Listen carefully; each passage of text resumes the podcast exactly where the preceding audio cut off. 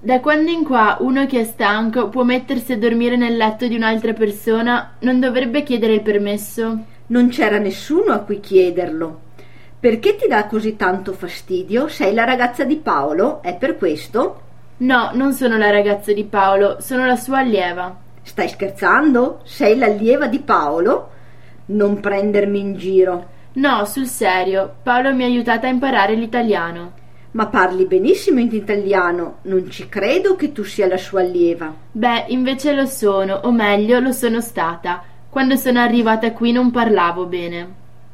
E solo vivendo con Paolo hai imparato a parlare così bene? Ti ha aiutato così tanto?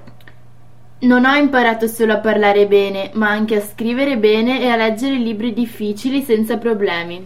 Ma come hai fatto? Qual è il tuo segreto?